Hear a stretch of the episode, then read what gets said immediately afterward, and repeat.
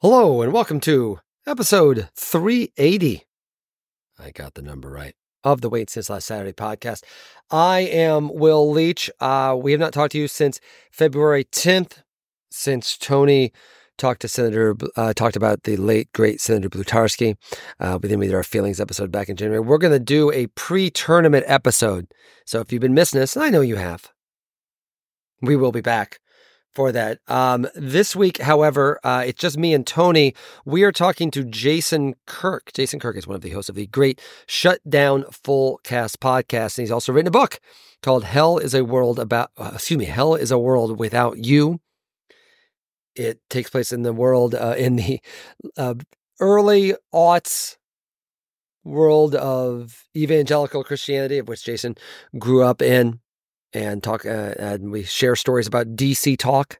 I don't know if uh, the average WSLS podcast listener knows this, but when I was in middle school and the beginning of high school, I wanted to be a youth minister. I was actually very obsessed. I was very devout and I wanted to be a youth minister. And I actually went to see DC Talk. Some of you have to be around the age of DC Talk. As I talk, when I talk to Jason, excuse me, I uh, mentioned that I am old enough to remember when DC Talk was just a rap group. Later, they would become like a grunge group, and they become like a pop group. But um, I have seen DC Talk in concert five times. Michael W. Smith, My Place in This World, My Place in This World. I have seen uh, Michael W. Smith in concert, Amy Grant, very much so. And so Jason uh, has written a very uh, funny, very kind of uh, sincere, emotional book about that time period. It's a novel, and it's good. And he's uh, of course he, we also of course talk some football because he's the co-host of the Shutdown Fullcast podcast. So Tony came over on Tuesday afternoon uh, so we could talk to Jason. So uh, that's coming up in a moment. Uh, I also wanted to. Um, uh, certainly, uh, for those of you that are in Athens or the surrounding area, or anyone with really any community, any connection to the university, it's obviously, um, or the area, it's been a tragic week uh, in Athens with the uh, death, the murder of uh, Laken Riley, the junior nursing student. Uh, uh, I think she's part of the Augusta campus, uh, connected campus to Georgia, which is a member of Georgia sororities. She had just transferred from Georgia there. She lived in Athens. She was very involved in the running community. Um, a truly, truly tragic, awful, awful, awful experience. Um, for anyone connected at all to the Georgia community or really connected to the human community. So um, I just kind of, uh, everyone's kind of dealing with that uh, in the best they can during a very difficult time. So um, um, our prayers are with that family and uh, all of her friends that knew her. So anyway, I uh, wanted to kind of uh, touch on that. We will be back in um, probably about two weeks. We're going to try to do a pre NCAA tournament show. Uh, don't worry, Georgia will not be in the NCAA tournament, men's or women's basketball. But nevertheless, we're going to do it anyway. We'll have a pool as we always do. We're going to get together because I miss. Uh, there's all sorts of crazy baseball scheduling stuff, as you might suspect. So uh, we're having a hard time figuring out the time, but we will do it before the tournament. But for now, here is uh, Jason Kirk, author of Hell is a World Without You, talking to me and Tony Waller in my dining room. Hello, everybody. This is Tony Waller. You are listening to episode 380 of the Waiting Since Last Saturday podcast. Today, Will Leitch and I will say hello. Hello. Oh, sorry. Sorry. Yes, I'm here. Uh, Will Leitch and I have the great honor and pleasure of having a conversation with Jason Kirk. Uh, if you listen to us, surely you listen to uh, the Shutdown Fullcast or have followed any number of Jason's social media exploits. Jason also is an acclaimed and successful author of a brand new novel called Hell is a World Without You. Had a fantastic uh, launch party last week in Atlanta. Uh, donated over $50,000 to the Trevor Project. Uh, saw hey, quite a few WSLS listeners, by the way. Quite a few of you out there. I saw you. I saw you. Awesome. Jason, welcome to Waiting Since Last Saturday. Hey, thanks for having me, and uh, thank you as well to uh, to Will for being one of our um, dramatic actors on stage who did an incredible job of pretending to be a uh, an obnoxious 14 year old. We had uh, we had we had we had six people playing uh, identical young men named Caleb, and all of you were incredible. Like every time I watch it back, it's it's even funnier than the last time. You know, the funny thing is, um, I, we'll just dive right in there. I, and I shared some of this with you. If you grew up in a certain part of certain parts of the country and attended certain churches, the scene with the Calebs is 100% relatable relatable for a number of reasons, not not the least of which, of course, is set in a Pizza Hut. Um, and um, I when when Will I found out Will was doing dramatic reading, I was so excited because I was hopeful it was this chapter. um, just because I, there is everything about that chapter is utterly relatable, regardless of whether you attended a certain kind of church, because any sort of organized any sort of organized organization. Uh, sorry, I'm, I'm not. Uh, I didn't go to Kansas State or Illinois. Um, so you end up really capturing. I don't like the word zeitgeist. We really captured what that conversation would be like, um, without plowing new ground about how much of this is autobiographical. I mean, how much of that conversation was autobiographical? He's so that me, he's asking me this question. It's completely autobiographical. My performance. It was. I, of, I, I wrote it about Will. Yes, I, and welcome for that. yeah, that particular conversation was really fun to write because um I it was going to be a scene in which this group of young church boys they've been assigned this awful book to read um which is a totally real book every young man's battle it's this like um bizarre purity culture book about how to like how to steer a young person's brain away from ever thinking about sex before marriage which yeah right. And the thing about the book is it's completely loaded with like erotic imagery so horny.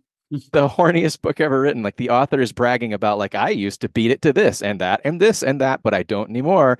And it's and and i just reading it as an adult i'm like my good lord this eh, any any actual young man reading this book is going to have to take a break every three pages. Um, but I, I just sat down with it and I just wrote notes as I went through. And then I put quote marks around those notes. And it might be the chapter with the fewest um, edits because, like, so many of the things my beautiful Caleb's blurted on stage were just notes I wrote down while um, reading that real book.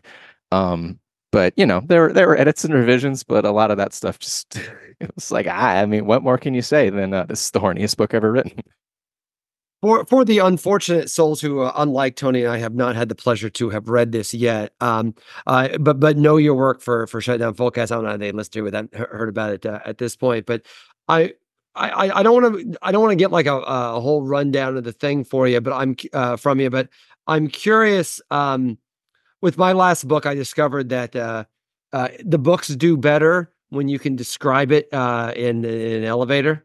Mm-hmm. Uh, and uh, what I'm curious is about is when you put this together, because there's a lot of stuff going on in this, including I think particularly the time period that it takes place. I think is particularly uh, relevant. I think to now, if I'm being honest, and kind of the the outgrowth of that. But I'm curious when you did when you came up with the concept for this, and feel free to describe the concept as much as you like did you start with that and then run or did you just kind of feel your way through it as you were going? Probably a little bit of both. Like it started with um you know stories i was i've told my wife told my friends and my co-hosts and they sort of react in, in horror. Um and i started to realize like wait this thing that is very familiar to me and people i grew up with is very unfamiliar to people who didn't. And like you get this instant look of recognition when you say it around certain people and this look of um, befuddlement around others. So like as I started putting this together, this like juxtaposition of like me and my oddball friends, um, you know, doing completely average teenager stuff while also learning these deeply insane things, I started to get the sense that like this story is very um, rarely told from this perspective, um, of like, yeah, I was there. I saw how weird it was, and I'm gonna tell you how weird it was. Like, most stories about this world are propaganda for this world, um, like trying to lure young people into this world. Um, so like the elevator pitch that I sort of worked my way toward, and I think it was like, you know, it was in my mind as the thing I the goal, I guess, but it took a while to get where I've to get to where I felt like I'd I'd done it was is essentially like, do you want to know what it's really like to grow up evangelical? Um I think that's the gist of it really. Well, I mean, the funny part about it to me, having grown up absolutely evangelical, um, is that if you are willing to take it, and I'm granting there's uh, this is a pretty wide chasm for some people that are evangelical to take. If you're willing not to take yourself quite so seriously, there's a fantastic message about um, about a lot of things in there. But I really love the way, and I don't give away spoilers because I want people to buy your book and read it. But the way you framed and ended the book in kind of your thesis statement uh, at the end of the live program last week. I mean, I, I told Will I was riding a, I was riding the train between Los Angeles and Santa Barbara last week. Listened to the live show. It, eh, when you when you closed out the show, it was it was. I mean, I've been attending Catholic church for a long time. It was the most. Um, it was the closest I came to giving an, an amen in a long time too. Um, could you just kind of describe that a little bit, but not not necessarily a theological standpoint, just kind of how you arrived at that? So yeah, it was fun to end the live show with like, yeah, I'm just going to spoil the last three lines of the book. That sounds fun. um, which like I'm also going to explain the title of the book. You know what I mean? With this little formulation of like, if hell is a world without God, which is a thing a lot of us have heard in various churches and you know even in pop culture. Like there's a really good short story collection called "Hell is the Absence of God" by Ted Chiang Um, like it's it's a thing people have, people have mentioned for a variety of reasons. Um, so that's sort of the starting point. But also, there's this theme in the book and in a lot of theology I'm into that like okay well we humans conscious life parts of the universe we are also participating in the growth and the evolution of the universe not in the same way God is but um the Bible and other religious traditions tell us that like we have sparks of divinity in us. The Bible uses the term breath of the spirit. So if hell is um, a world without God, and if we are the breath of the spirit, then hell is a world without us. Um, and like for the characters in the book, that's like a massive revelation because they've been told that hell is the world that they were created for and there is this institution that is generously going to extricate them from it for a cost and the cost is you know every waking minute of their entire lives. Um so it's sort of that and it's also just a combination of a few different um like linguistic things that kept emerging like uh the tolkien quote uh at the very end of near the end of lord of the rings um, Frodo and Sam. Frodo says, "I'm glad to be with you, Sam, here at the end of all things." So that that with you kept emerging. Um, there's a quote from the horror movie Event Horizon that gets mentioned a lot in this book, where hell is only a word. And if you take that literally, which like sort of happens at one point in the book, we go from like hell is only a word. You know, you can't imagine how terrible the concept is. To no, literally, hell is only a word. Um, so like that hell is um there's this Christian rock band called Me Without You, who's probably more accurately described as an Abrahamic rock band. Like they sing about doubt and yeah. uh, they sing in uh, Hebrew. Um, and they got in trouble with among Christians for singing in Arabic, but their name Me Without You. So sort of all those things combined into uh, into the into finding a reason for that to appear in the book, I guess. Um, we haven't really talked about this, Jason, but I grew up um, wanting to be a youth minister. Mm-hmm uh, in a church called in Broadway Christian Church in Mattoon, Illinois. I have to, to, to give away my age. I have seen DC Talk in concert seven times. Wow! All before they, all when they were a rap group. Okay. Wow. Damn, you're you're more evangelical yeah. than I am. Yeah. Spinning around. uh, spinning around was my era of DC Talk. It, I had already gotten away from the church when I was like, wait, they're like a rock band now, and then they came back around and it, I kind of lost it. But I was telling my mom this. My mom is Catholic. I am uh, not uh, uh, uh particularly religious now. Um, for uh, I found myself um, uh, because I'm I was roughly around the age some of the characters are when I when I left the church. Um, I found myself seeing some of the things that made me start to doubt. You talk about hell uh, you talked at the event. You also talked about the idea of how, uh, uh, you know, your main character, your, you know, your character's father's died and like where he is, and is, is kind of a major influence in the book. But I, I was talking to my mom about this. About I just finished reading uh, Tim Alberta's book. Uh, uh, uh the, the, the journalist is basically about evangelicalism in politics and how, mm. how it's basically changed uh, the entire structure. And I'm curious. I I find myself talking to my mom about how thinking about what the church was then and how I was young enough to to find even things that I found strange. I'm like, well, these are good people. these are my friends. They're not going to lead me in like a bad place.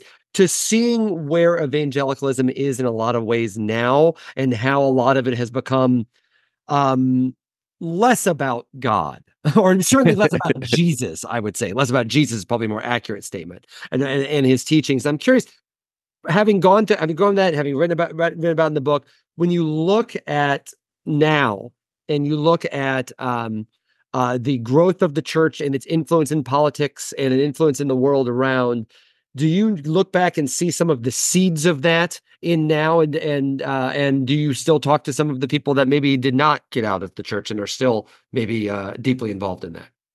Yeah, I definitely see threads that led to where we are now. Like in a lot of senses, it's just like codified. And I think at the live show, Ryan, um, either Ryan or Holly used the word calcified, which I think is a really good word for it. Like it's just the divisions were always there and now they are stark. Um, and I look at like 20 to 30 years ago when you had like Pat Robertson saying like Christians should take care of the environment. And like 10 years ago, you had like Pat Robertson saying like you know, if a trans person has affirming surgery, that's no big deal. He didn't use those exact terms, but like Pat, Pat Robertson said, yeah, some people are uh, are are you know have have uh, different gender identities than their body might suggest, and that's okay. Um, and like you don't you don't hear that stuff anymore at all within within white evangelicalism. Um, like it used to be. It, like these, these these big superstars in that world might have their one like you know uh, pet heresy, I guess, their one little break from the conservative orthodoxy, that's gone. So, like, the idea of growing up in that world now is, I mean, it's it's kind of harrowing because there, ha- you know, there there is so much more focus on. I mean, there's there's always been an obsession with like sex and gender and orientation, um, and now it's like that's half their religion now. Um, so like that part is terrifying. The hope I see is that as ex evangelicals get louder and louder, um, I don't know if we'll ever match the volume level of uh, of evangelicals themselves because they're the loudest people on earth, like per capita. Um, but the more that people who left can speak out, the more people who are stuck in the world can realize, like, oh, I have a landing place if I leave. Um, as far as like staying in touch it's i mean i have family members and they all know where i stand and we have uh it was it was a process of like okay who's still on board with like me as a person? You know like the 2016 election it was just like i have so many cousins i have not spoken to since the 2016 election. It's just like yeah we we all know why you know like it's sort of just we've just agreed. That's that's where we part ways. Um and I have um and like my immediate family, you know, I talk to and it's it's you know, there's there's subjects where uh yeah, we all know where we stand. And uh yeah, and um and then I had the most interesting ones to me are my church friends I grew up with who they're, they're like there's no one in the book who's like based on a specific friend of mine or whatever. Like all my characters feel like, you know, they feel like brand new people in a way. Certainly all those like memories and settings and events and like all that stuff would be familiar for so many of my like you know casual check-in once a year instagram friends. Um and those are the ones that i, I just really really want to message them like hey what do you what do you think of this this this thing i'm posting that you see that you know i know you would know all of the words in it. I i you are at half these scenes you know? Um and there's lots of them where it's like okay um I know that their political views that they've grown up and they've learned to, um, you know, they've moved past the things we are indoctrinated in. And there's some that I'm just really, really, really curious about. Um, and I, I don't know, maybe I'll post so much that it'll annoy them into uh, telling me where exactly where they stand. I guess. How has it? Eh, you know, what I I have. Uh, so I am not particularly religious, but I have many friends who are, and I love to talk about this specifically. That switch from the church and belief into the ongoing culture war uh, and the idea of like I have friends who who are like I have friends who have different political beliefs than me, but it's fine. And I have people in in a way that like that are that are connected to the church in a way that I'm not. But it's like like my, my grandfather was not a religious man, but he went fishing with the preacher every Saturday, and it was fine. And now it feels like that's something that could not happen. Do you think there's a path back like Alberta's book kind of talks about the the long road to this and where it kind of started in Jerry Falwell and Liberty University and how how how much of that really kind of Jimmy Carter and how that all kind of evolved into where it is now. he talked recently. Someone asked him, I think, this question: Can the fever break at some point? Do you think the fever can break and this can come back to being about the reason this was all supposed to be in the first place, which is Jesus and his teachings, or do you, th- or in, in, in, America anyway, do you think that's something that's uh, that, that that's gone too far? I think there are particular theologies that you cannot hold and also like um, respect and regard people who disagree with you. And it's not limited to evangelicalism. Like I, I say, I don't know if I say it too often, but ultimately, all of its bad ideas were originally, or or not even originally Catholic ideas. But like, um, I think there are certain things that you can tell yourself and and or be taught about the way the universe works that just do not align with getting along with uh, people in normal settings. Um, and I think when I look back, like you know, 25 years ago, if I think about like, okay, this dude, you know, this dude voted this way and like went to all these church events, but at the same time was cool with um, getting along with this person or that person. It's like, okay, that was also a break from that orthodoxy. Like that wasn't fit into that political theology. That was a um essentially a blasphemy, like going against like everything. Like that was a a break. Um, and now it feels like the lines are so sharply drawn that any break is a massive break. You know, like if you're an evangelical pastor and you say, uh, we i mean literally there are huge examples of this. Rick warren was the like ranking southern baptist superstar. Orange county they're, they're i think their biggest remaining church outside of dallas in orange county. And he's you know written like gigantic massive books has a huge church. And he decides uh, okay well we're going to appoint women pastors. That's it Southern Baptist Convention kicked out like their ranking superstar over this, you know, over like he's women are like women preach the resurrection. I think they're capable of uh, of preaching at you know some church in Orange County. Um, but like there's been a ongoing just to use Southern Baptist as one example, there's just been an ongoing 30 year purge starting around 1990 of anything that smacks of like it's it's it's crazy to watch Southern Baptists debate amongst themselves. They swear that there is they use the term liberal drift within the Southern Baptist Convention, and it's like y'all are crazy. You get more conservative all the time. Um, but yeah, I I think it is to a point where it can't fix it can't fix itself, and it can't be fixed. And it's not about like this group of people that's bad. It's just this theology and this political I- ideology just demand such complete and total um buy-in that any step outside the fold and you are totally outside the fold. Yeah, I mean, thinking about that, that raises a question I have. You, are just incredibly knowledgeable of not just theology, but the history of theology, the origins of uh, theology, and how certain parts came about. Uh, the, certain things that we we meaning uh, or uh, meaning people are taught uh, about the, the end times and about various things like that. Um, I, I'm curious, is that and, and, and, and, part of this, I, I, I, I guess the question I have is, is that part of, is that part of preparation for Vacation Bible School, the fantastic podcast you do with your wife, or is that part of a personal? I hate the word journey, but like something like there's more here. I need to understand what I believe, and I can't believe I can't understand that until I know it's probably a little bit of everything. Like there, I mean, there, there, are definitely things that I've learned in the course of prepping for a podcast where it's like, oh, this is really good. Maybe this is going in the book. Maybe this will appear on uh, while I'm uh, find myself preaching at a brewery in Atlanta. You know, um, uh, or or maybe it's just sheer curiosity. Like I don't know. I've always been like a um, like uh like I don't just read the comic book. I read the entire wiki page on the on the character's entire backstory. You know, like I've, I've always liked knowing the whole story, and it's partly preaching that. At preaching at brewery, uh, preaching at brewery, been a very 1980s youth pastor thing. Yes, that actually uh, Monday Night Brewery in Atlanta, where we had that, uh, they started as a Bible study, which we didn't even know until after we booked it. It was like, wow, this is perfect. um, but um and and the the main bartender he walked up and he was like hey i have a, a christian apologetics degree. I was like dude this event is so perfect. Um but i think it's like one part the curiosity and also like one part um uh, I am the monster they created in a way. Like I was taught to memorize stuff. I was taught to study stuff. I was taught to read books. Like I was handed stacks and stacks and stacks of books and told to read all this, and then you'll be the perfect Christian soldier. And it's like, well, okay, I'm good at reading stacks of stuff. Unfortunately, I'm reading stacks of stuff now that say you're wrong.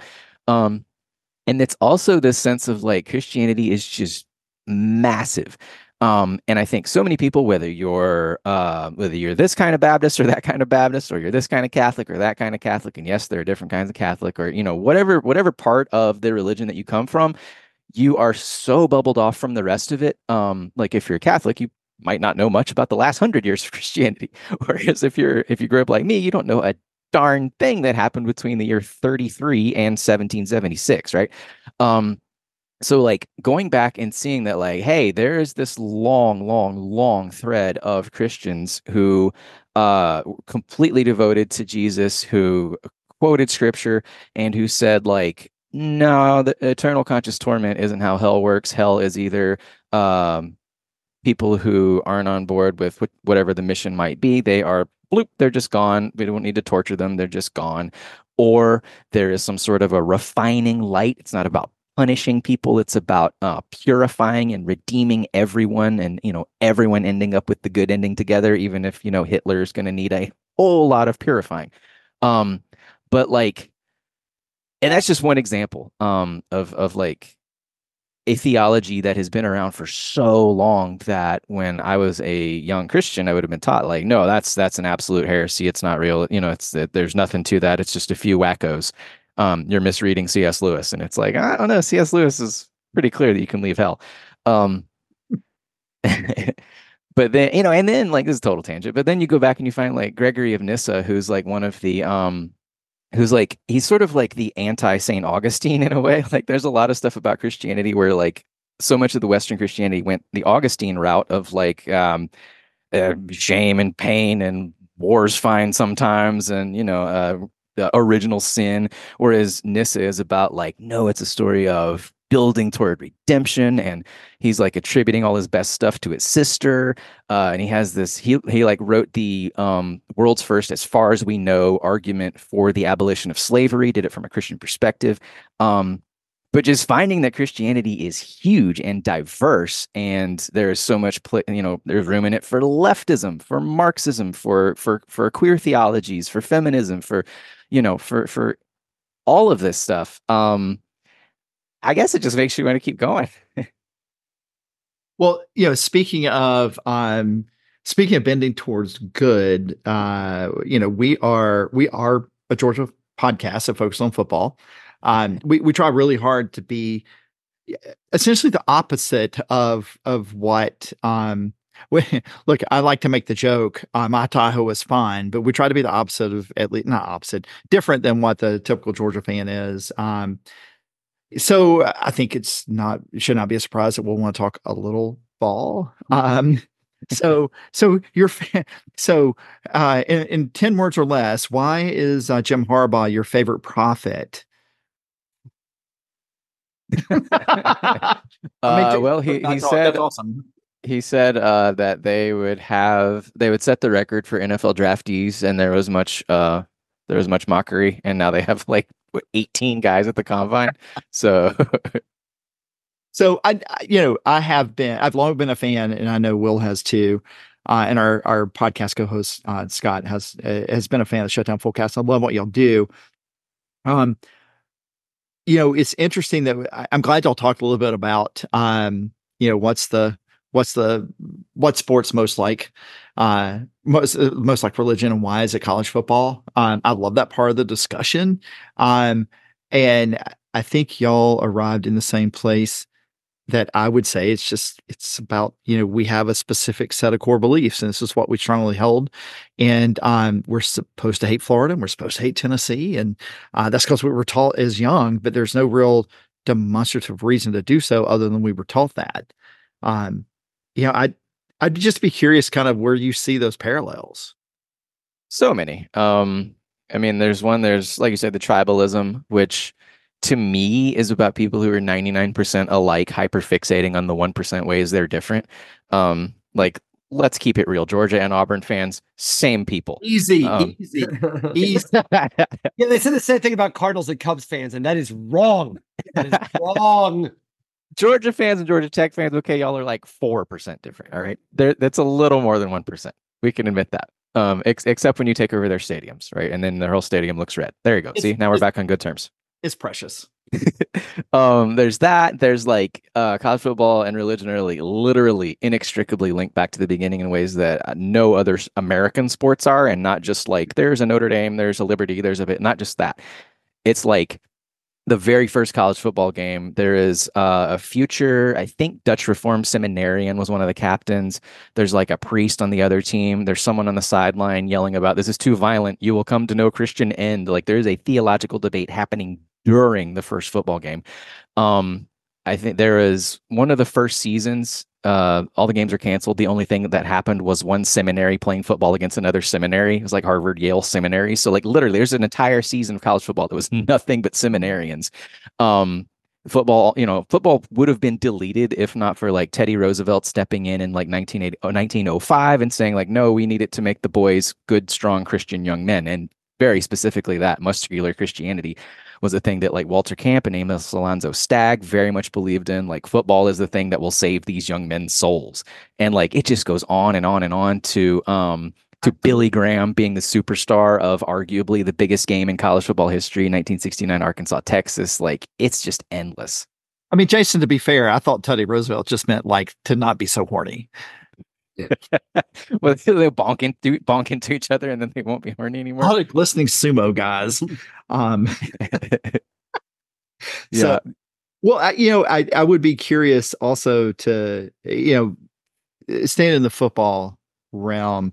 Um, I, I- I mean, it's not hard to see why you chose to do a little writing about football. Um, you know, you started a long time ago. Um, I guess with was not the who it was what was I don't remember the old SB Nation blog on on the Falcons because Mhm. when I lived in Illinois, I had them fired because I was like, I can't do it right now. Um, but you know, did did you did college football find you because of your quest for something like whatever it was, or was it vice versa, or were they totally separate? What's your origin story? Yeah, what's your origin story? I was raised a Georgia Tech fan. Okay, oh cool. I, Yeah. I was I was a little worried it was going to be Kansas State. So, And uh, Right. so is, is the next book going to be a expose of what it was like to be indoctrinated into that community and how you were able to? how I extricated myself. I mean, that was really simple and bad at math. So that's it. It's this ain't gonna work out, you know. And the prophet, the prophet Bobby Ross spoke. yeah. Um, yeah. I guess Yeah. that might have been before. You were like, I don't remember who it was in the oh oh gosh, no wonder you were. Yeah, I was thinking about your age in why it was 1990. Oh God, yeah, yeah. That, That, makes, was like the very first football I saw. Was like, oh, it's this is this is how it works forever. This is great. You know, no, no.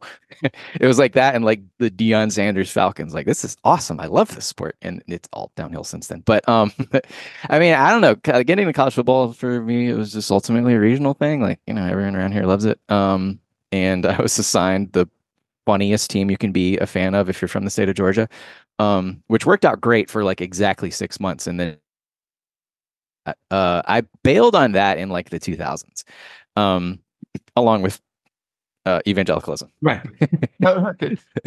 I don't know how inextric- what you're saying. Yeah, So I don't know how to link it. Way to go back to. Uh, I, I'll, I'll uh, go Jackets. Yeah, let's.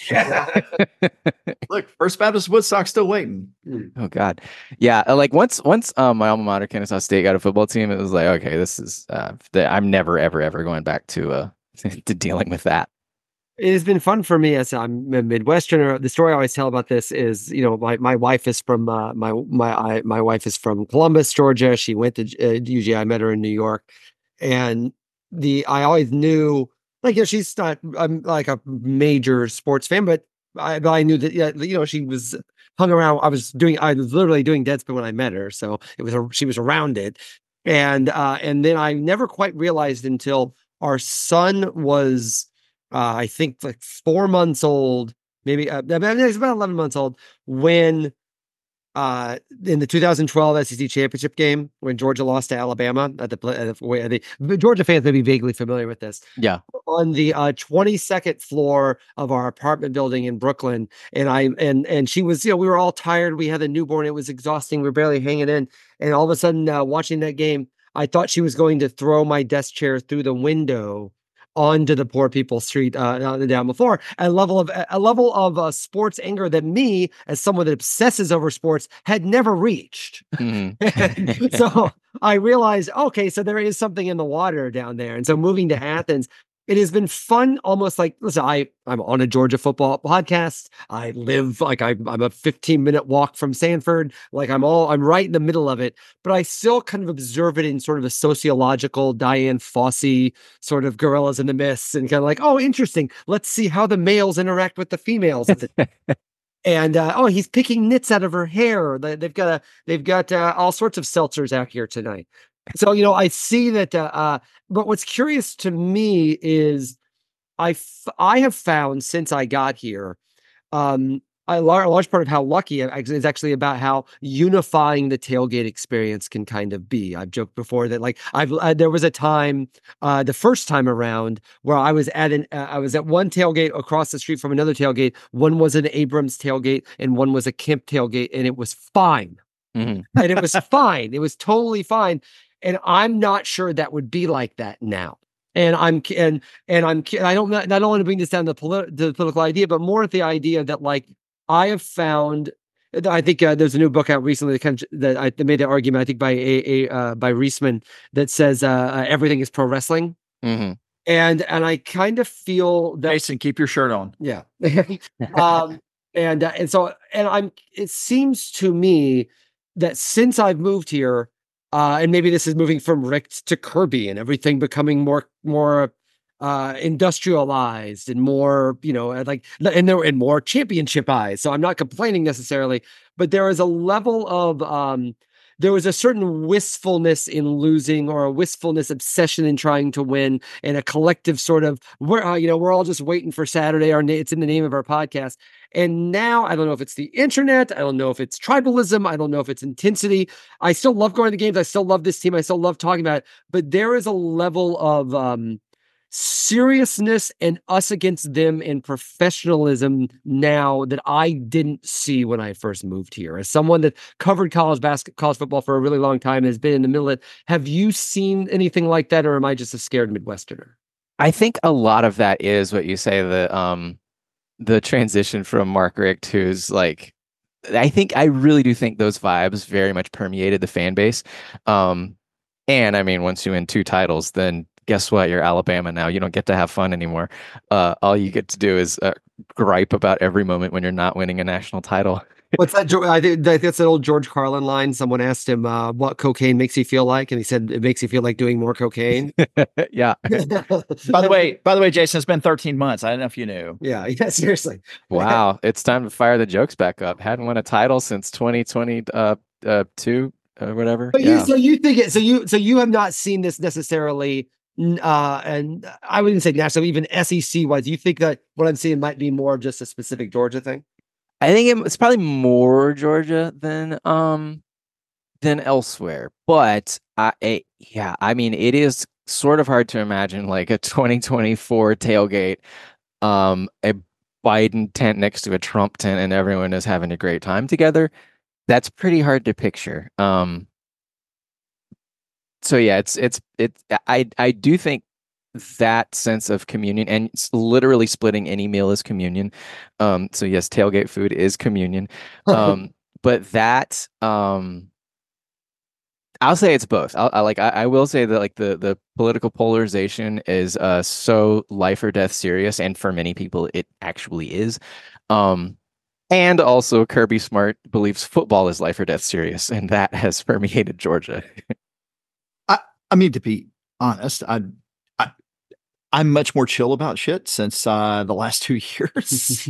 um, so I'm fine with that for now. For now, uh, yeah, yeah, go, yeah. Let's go two years without it. Um, but Um, so Jason, I, I appreciate you taking the time to have us here, uh, to, ha- to join us, not have us here. You're it's my show now. Thank you for joining me. well, yes, join Jason next Jason week. is the captain now. Um, yeah, you don't mind, just so I don't have to look up everything and or try to find you. Can you tell where we can find you, including, um, I assume everybody knows the Shutdown Fullcast, but Vacation Bible School and Twitter and whatnot. So, Vacation Bible School is a podcast I do with my wife. We're uh, very slowly working our way through the Bible, learning a lot of stuff and having a lot of laughs and uh, uncovering all sorts of traumas. That part's really fun. Um, other than the trauma part, is really good. Yeah, some of the trauma part's fun in a weird way. Um, uh, I've Jason Kirk FYI is what I've tried to make my handle uh, everywhere. That's also my Substacks URL. Um, and the novel Hell, Hell is a World Without You is available everywhere, as far as I know. If it's not available somewhere, then uh, I don't know, bother them, and maybe it will be. It's I I do want to kind of uh, talk about this very briefly before you go because the book is uh, as I was I, I was very fortunate I was very honored that you asked me to blurb this so I got to read this early and I was very excited to be able to do so. It's a wonderful book, uh, but and I'll say one of the things that's particularly exciting for me uh, is um, you know I still have my sticker that says niche of course, because this is the this is the great joke of this. That one of the things that's fun for me and exciting for me. Um, I actually uh, was emailing with my editor at HarperCollins the other day, and and he had uh, I don't know how he came across your book, uh, but he saw my name on it. He mentioned he's like, hey, so like.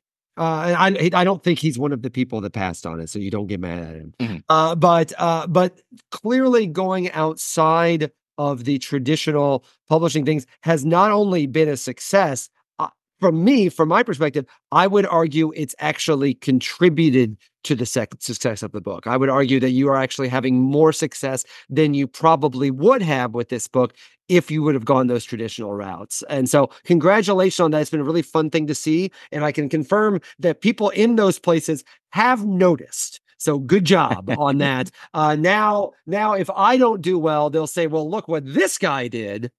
Uh, and doesn't go as well because uh, it really is. I have to say though, it, I, I know seriously, it's been very exciting to see this book is embraced and find an audience. Uh, um, because just because, frankly, because it's good. Well, thank you. Thank you for all that. And thank you for um, writing a blurb. Like I told you in Atlanta, you were like, the first um, novelist novelist who uh, who sent me a blurb, and I'm like, holy shit! I you know I, I I might actually have something here. So yeah, I I will never forget like where I was sitting when it's like the Will Leitch blurb arrives. Um, but yeah, if you know, if the first uh, time anyone's ever said that, so I'll take it. if, if, they're if they're giving you a hard time in trad pub world, just come on down to shut down full. Books. Come on over. I'm just shut down full books right here. I'll come by. I'll see uh, if the I, I my next book. I only got one book left on this contract, so uh, I will uh, come knocking at your door. I mean, I do ask Will to blur my barbecue, so yeah, that's a great idea. Yeah, I'm, I'm trying to blurb it with a Biden sticker. We'll see how it works. um, all right, Jason, thank you for your time. Congrats. The book is Hell is a World Without You, available everywhere. It is a terrific book that I think will really speak to a lot of people who, uh, who uh, frankly, are listeners to this podcast. So thank you for your time. Good luck with everything, and uh, uh, good luck uh, hanging in until uh, until college football starts again. Thanks, y'all, and go dogs. Oh, oh, damn! Go dogs! We are cutting that. that uh, I'm I'm sorry, but like that's that's that's the new end of the podcast. Yeah, we have a That's all that's happening. All right, thanks, Jason. Be safe. Uh, uh, we appreciate it. Appreciate it, y'all. Thank you. Jason, thanks. Oh, sorry, Will's cutting off the recording. There.